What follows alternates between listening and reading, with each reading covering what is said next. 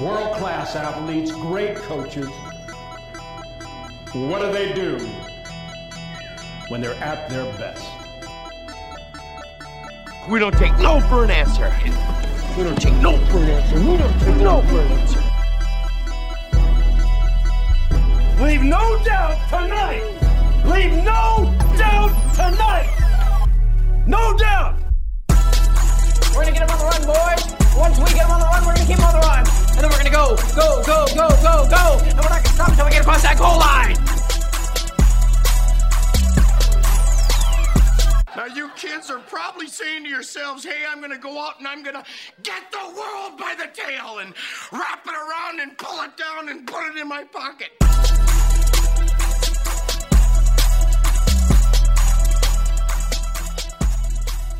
Inevitably, it happens to all of us. No matter how meticulous you are, no matter how well written or well conceived or well thought out your program is and the logistical considerations involved with it are and all the other nuances are accounted for. You step onto the floor the day you're getting ready to coach, you step onto the field, pitch, whatever it is, and self doubt starts to creep in. Now, before I go any further, any coach that tells you they've never doubted their plan either the way that they've laid it out or the way that they've implemented it or whether they've never second guessed themselves is lying. It happens every day. So if you're a young coach and you feel like, man, I don't know if I'm doing uh, this the right way because I've had to change things and we're only one week in, you know, or you're a more senior coach who maybe is dealing with imposter phenomenon because you've taken a new job or you're dealing with a new group of athletes or maybe you've gone to a new team and you're dealing with some transitions there and you just feel like I shouldn't be having these doubts. I shouldn't be making these mistakes. And what's interesting is our society's taught us that those things should make us feel like we are not credible, that we're not competent.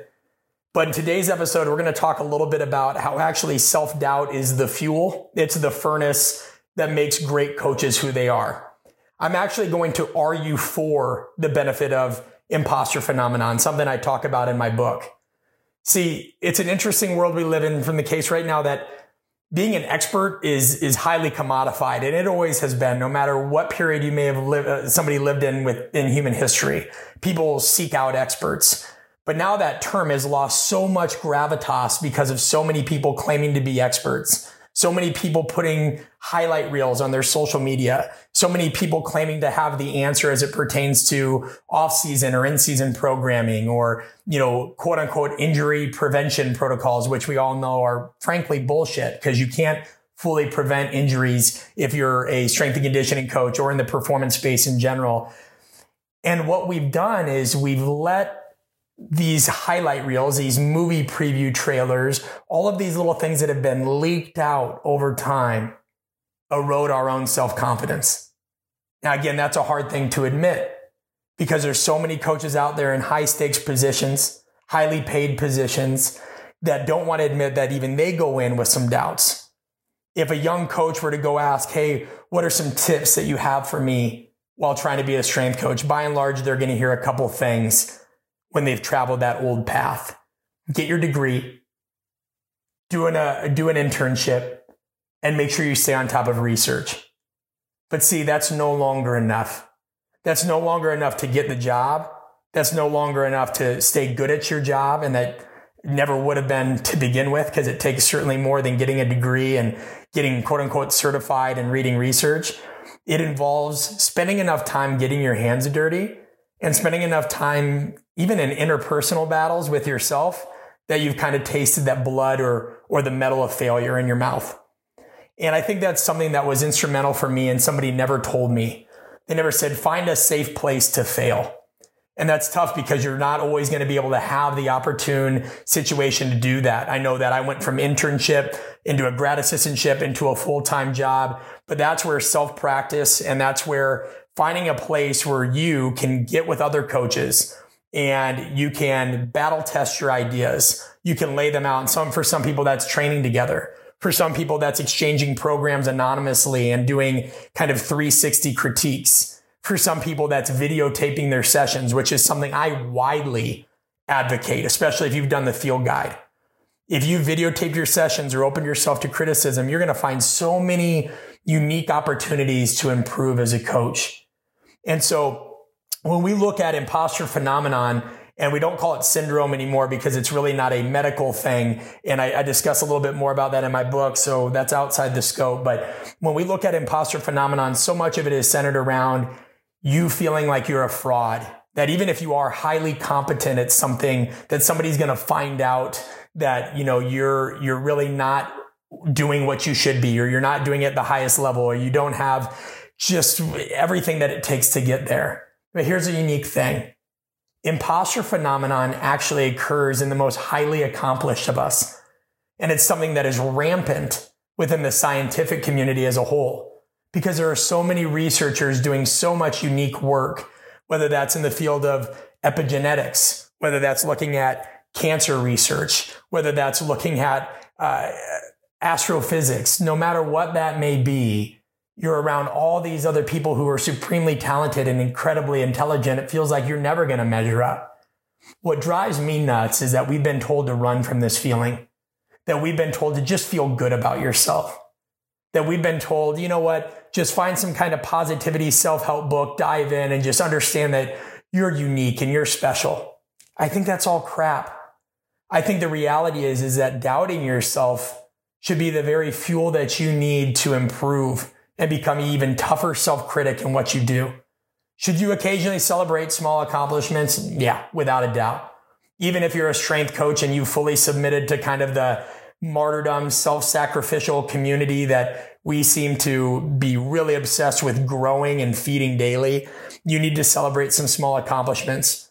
But you also need to make sure that whether you're a strength coach in the NFL, NBA, Major League Baseball, that has won championships and you're getting paid a quarter million dollars plus a year and you've killed it and you're widely regarded as an industry pro or you're somebody kind of in the middle of a transition in your career that you never start to inhale your own exhaust.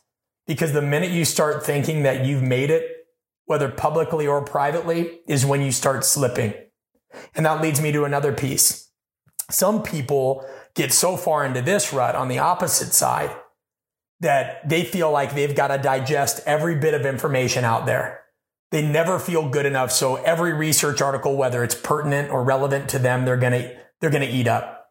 Every single book somebody tells them to, to read or and post on social media, they think they need to read. They forget that old adage that sometimes the best resources find you. I won't forget when I put together a reading list. It's 200 of my favorite books and articles, and you can find it in the show notes. I put a reading list out. I had somebody reach out and say, Hey, I think it's really irresponsible of you to put this out and not tell people what order to read them in. Well, here's the thing. That highlights the deficiency that we've had in coach development in our society. And when I say coach development, I mean leader development, leadership development too. We think that there's a right path for everybody. We think that I've got to read this book or I'm only competent if I do this and only if I can get this resource. Now will I have all the answers? All of these things depend where you are in your journey. Silence the noise. Who cares what another coach posted on their Instagram? Who cares what somebody said is their top 10 books of the year? Can those things be useful? Absolutely. But only if they're relevant to you.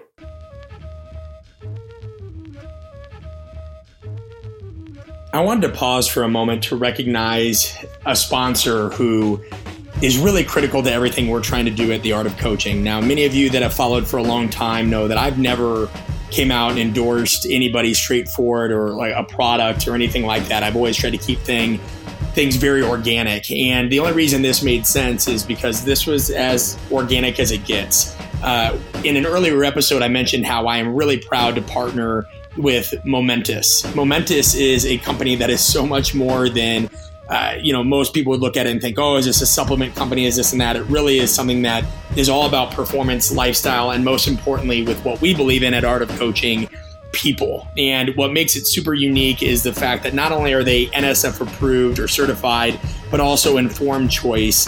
Uh, they work with a number of NFL, NBA, NHL, and NCAA teams. You can just go to livemomentous.com and you can see all the individuals that that back them because it's just truly unique. Uh, one thing for me is that I have always, always been terrified of turning on the news someday and seeing an athlete that I work with or have represented in some capacity get tested and and uh, dinged for some kind of banned substance. And so I think it's critically important for any strength and conditioning coach or anybody that works with athletes in general to make sure that you always know what's in your product. And Momentous does that. They go through the most rigorous standards. They make sure that everything is above board. And most importantly, you can actually get them on the phone if you guys or your organization has questions. So, um, again, if you follow me, you know that I am not somebody that traditionally has pushed anything in the past. This is the first company that I have truly 100% sponsored with. I am also not a quote unquote supplement guy. Momentous sticks to the grassroots of what we do and what performance nutrition is really about and we're proud to have them as a partner. So if you want to learn more, you can go to livemomentous.com. You can actually always check the show notes as well. I have a direct link, and if you use code BRETT, that's B R E T T. 20 at checkout, you're going to get $20 off your first order of any Momentous product. So, thank you guys very much. Make sure to check out Momentous. Now, back to the show. So if you haven't done so already, I'd urge you to take out a piece of paper, a notebook. If you're driving, just play this back and add it to your notes section in your phone. But like every podcast episode, we've got to take action because listening and consuming isn't enough. It's part of the problem. I want you to do a self reflection exercise, real simple. And there's no hmms, ahs, mindfulness about this. It's just straight up being honest with yourself.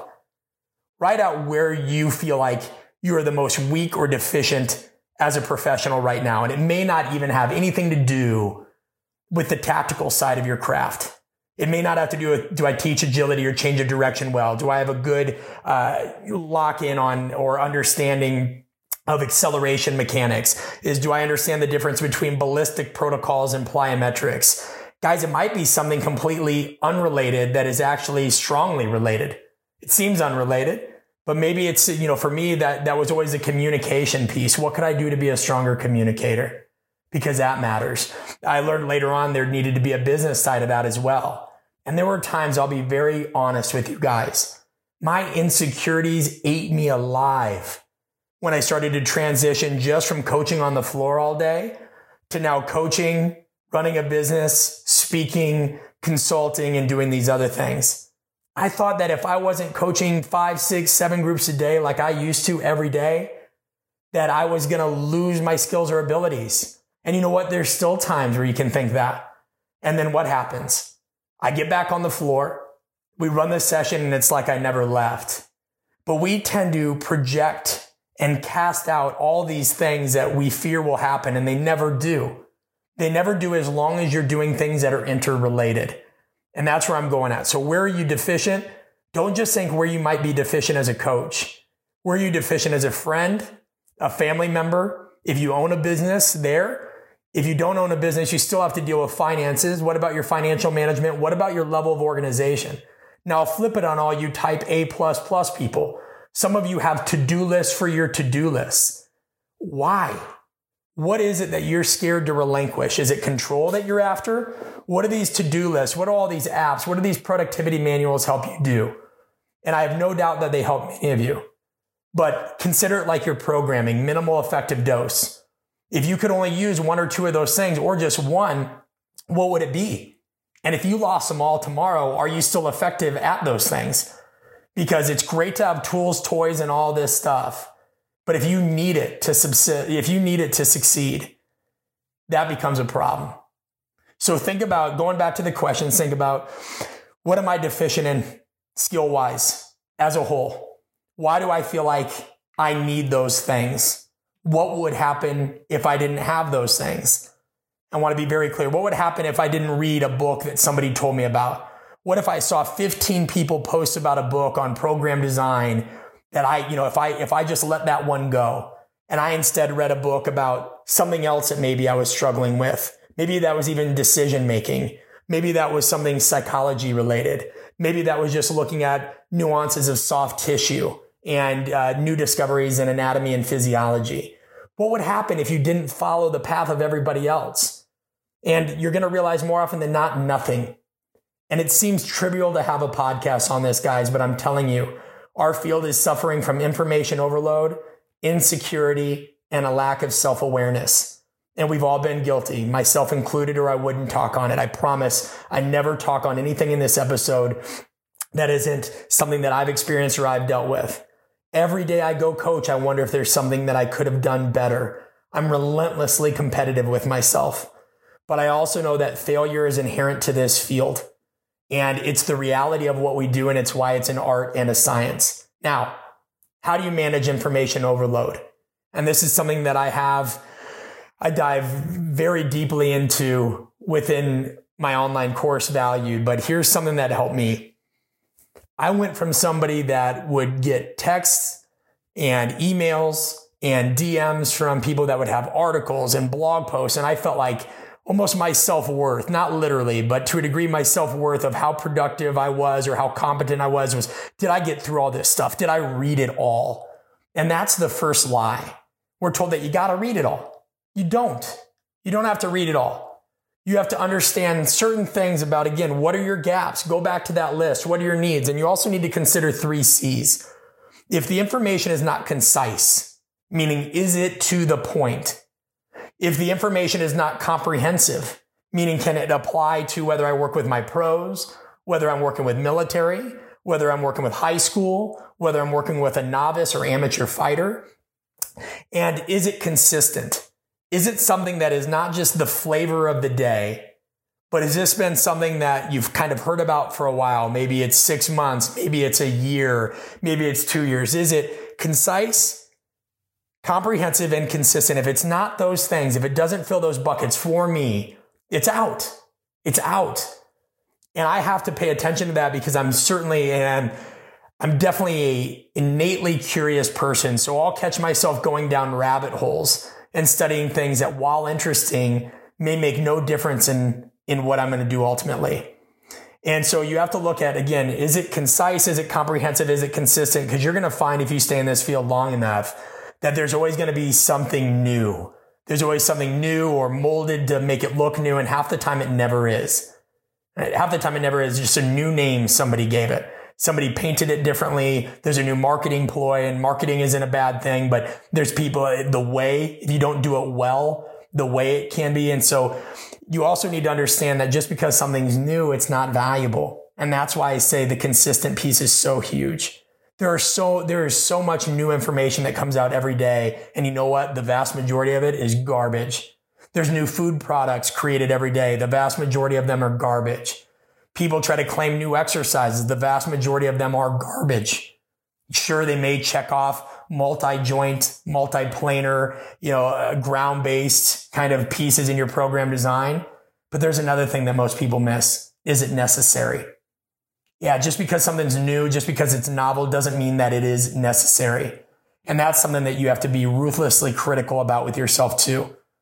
So when you have a new piece of information, whether it's books or whether it's articles, whether it's journals, create a checklist, create a counterbalance, some way to kind of really hold yourself accountable and say, is this something I need? If so, why or why not? How is this going to help me better, get better tomorrow? How might this help me three years from now?